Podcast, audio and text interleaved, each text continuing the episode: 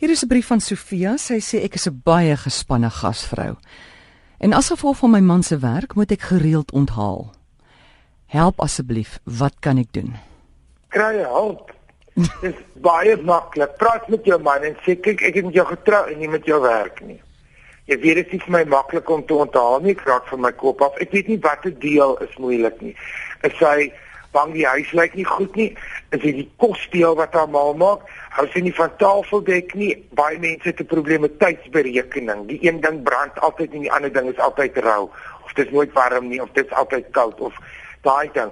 Kry hulp, sê vir jou man, as jy dit veel werk doen, dan moet jy betaal op ander. Dan gaan ek ek het dit vir jare, ek doen dit nog steeds. Ek het 'n voltydse chef vir my huis, so ek het nie daai krisis nie. Maar op ander wat onthaal word, het ek 'n kelner of 'n butler of 'n assistent in die kombuis en so as dit 'n groot storie is en ek het nie meer die krag nie, ek kan vir duisende mense op my eie ook onthaal as ek die dag wil. Maar ek kry hulp en ek sê vir jou man, dit kos R500 of R1000 'n aand ekstra, maar as jy wil ek moet so onthaal, my seniors kan dit vat. Dis die eerste ding. Kry hulp. Moet nie vir jou jy hoef nou nie dat daar nou wagte met wit handskoene by die hek staan en so nie. Maar kry hulp met wat jy nodig het. Kry 'n vriendin en sê ek gee vir jou soveel geld of so kan jy my vanmiddag kom help. Ek het hierdie dinge kan ek nie alleen doen nie. Of help my met die tafeldek. Kry iemand wat weet van tafeldek en sê hier's my goed. Beplan dit. Ek sal die blommetjies kry. Maak vir my 'n mooi tafel. Wat ook al die deel is en met kos, moenie probeer om 'n kompetisie te wen. Die grootste mense by wie ek gaan eet en die beste chefs, famous chefs wat pryse wen, wat restaurante het, as jy wil gaan eet aan huis, jy kan nie glo eenvoudig is die kos nie.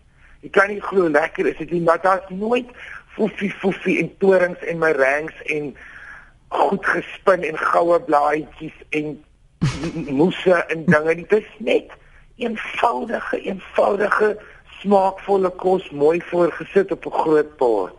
Doen geregte wat jy ken. Maak nie dan 500 keer vir jou gesin totdat jy hom toe ook kan maak en dan maak jy hom vir gaste. Hmm. Moenie nou probeer met 'n kookboek nou vir dag hier 'n oorlog in 'n berg uitklim terwyl jy sien op. Dit is nie wanneer jy onthaal moet die kookdeel in jou slaap gedoen kan wees. Maak goed 'n nagereg wat 2, 3 dae voor die tyd kan wees. Maak jou derde gang voorpoeding 'n kaasgang. Wat beteken jy sit net 'n uur voor die tyd die kaas uit op borde met 'n bietjie dit en 'n bietjie dat. Daar's geen stres aan.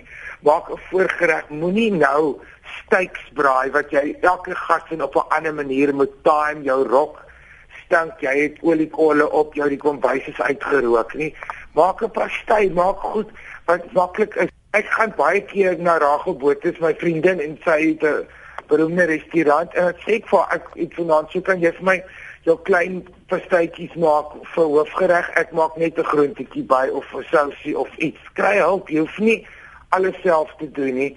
Daar is honderde maniere maar dit gaan oor beplanning oor wat vir jou gemaklik is om vertroue te hê in dit. Weet hierdie rok, elke mens het 'n rok wat hom laat maar lyk. Niemand is vies as jy daai rok twee keer aantrek nie.